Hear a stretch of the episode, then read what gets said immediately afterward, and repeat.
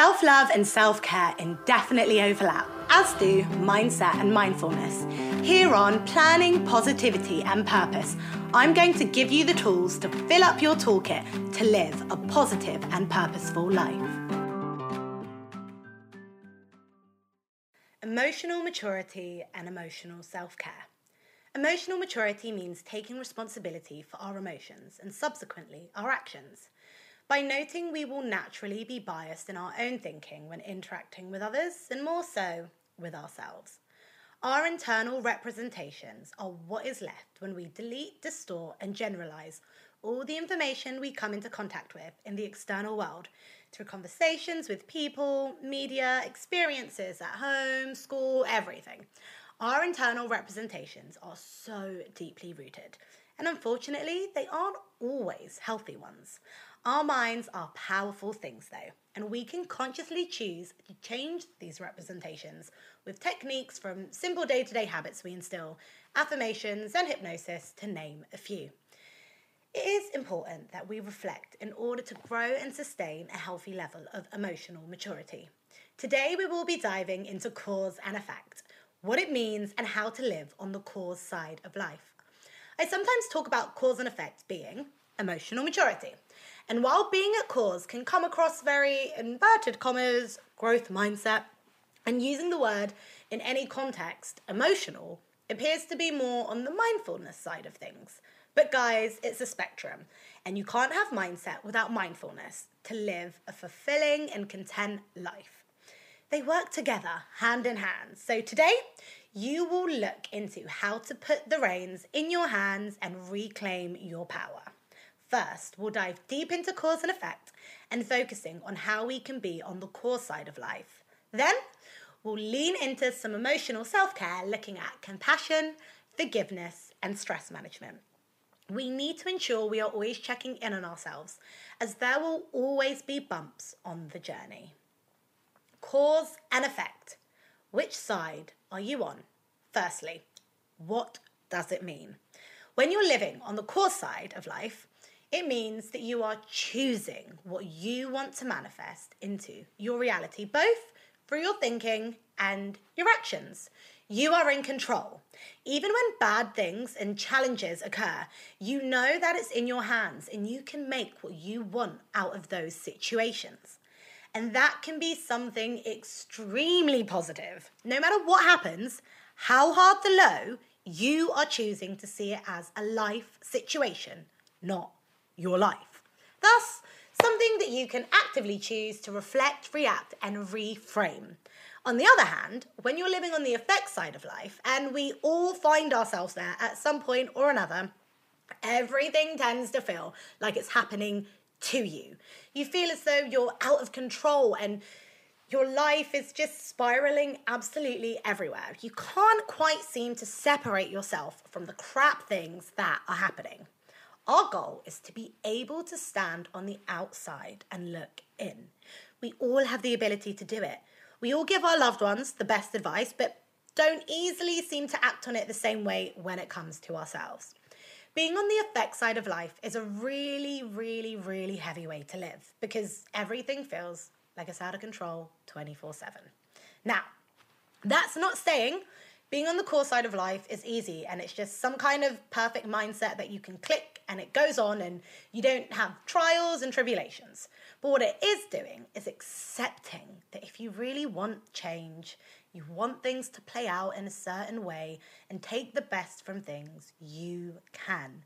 We truly are the creators of our own reality, and it starts from choosing to be on the cause side of things and choosing how we react and interact with the feelings and situations we experience. Now, stay with me just for a moment.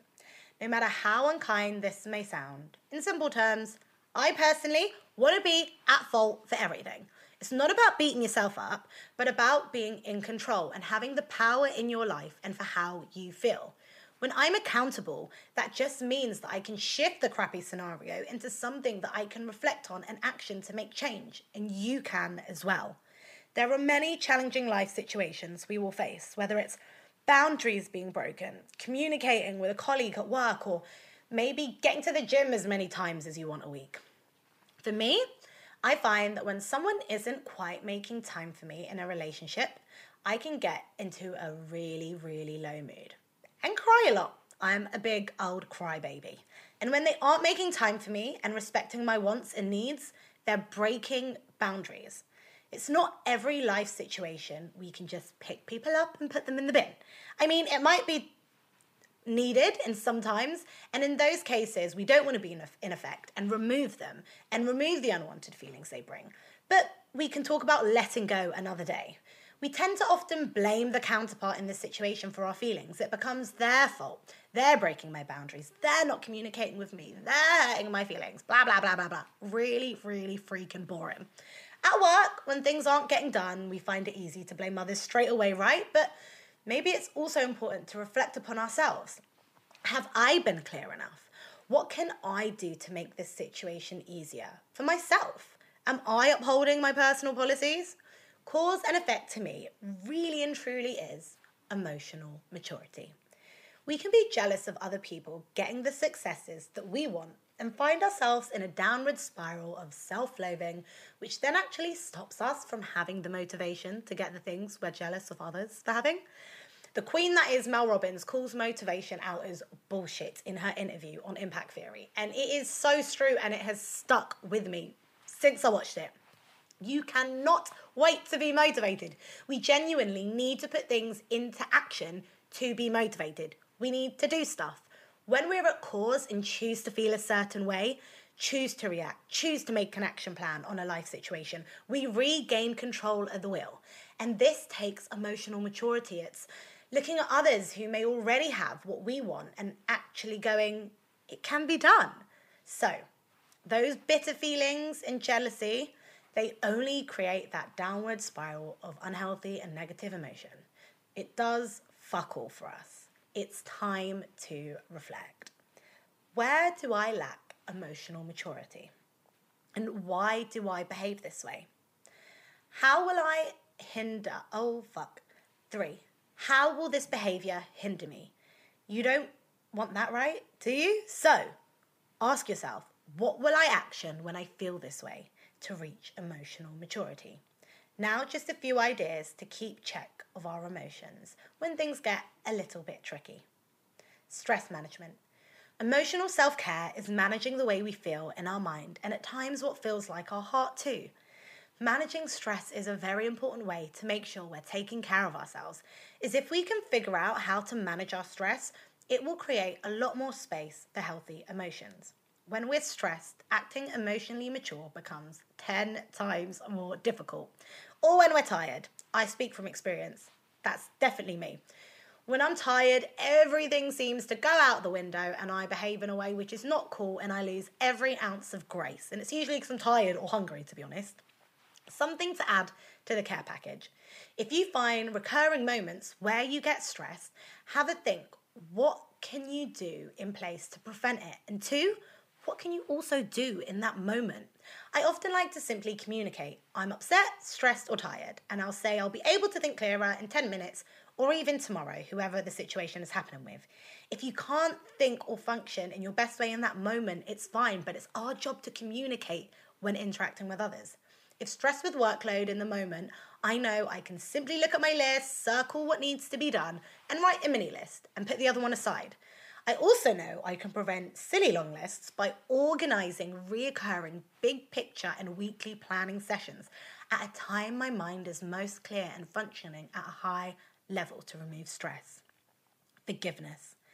Forgiveness is such a vital part of our emotional self care. If we are still carrying the weight of pain and anger on our backs, how can we really see the world in our best light and be emotionally mature? It's important to remember that forgiveness does not mean holding on to the past and subsequently not letting go. Forgiveness is accepting that something has happened. Someone has done something, and you will no longer create a pool of anguish, hate, negative thoughts against that person or situation. It's a form of acceptance. That does not mean you can't let go. Forgiving someone, for example, does not mean you have to keep them or let them back into your life and let that toxic energy keep penetrating your space. If it doesn't bring good to your life, forgive, then let go. If done in reverse, you're simply pushing things under the rug and inevitably will have to deal with it at some point or another. Compassion. Last but not least, compassion. Compassion is often mostly referred to in how we treat others with kindness. Today, we're looking at self compassion. In particular, if you miss the title, self compassion is ensuring we are kind to ourselves instead of judging. What are we good at instead of what are we not doing enough of? We all have things to work on and flaws. One is only human. And we must do in order to begin to practice mindfulness. We have to observe and reflect in a non judgmental fashion. This takes time and practice, but to begin to believe and feel the benefits, one must fully commit. Without practicing emotional self care, it's difficult to move on to other elements such as social, financial, physical self care, and other elements that contribute to taking care of ourselves. I'll continue to share these different areas of self care to help with your emotional maturity.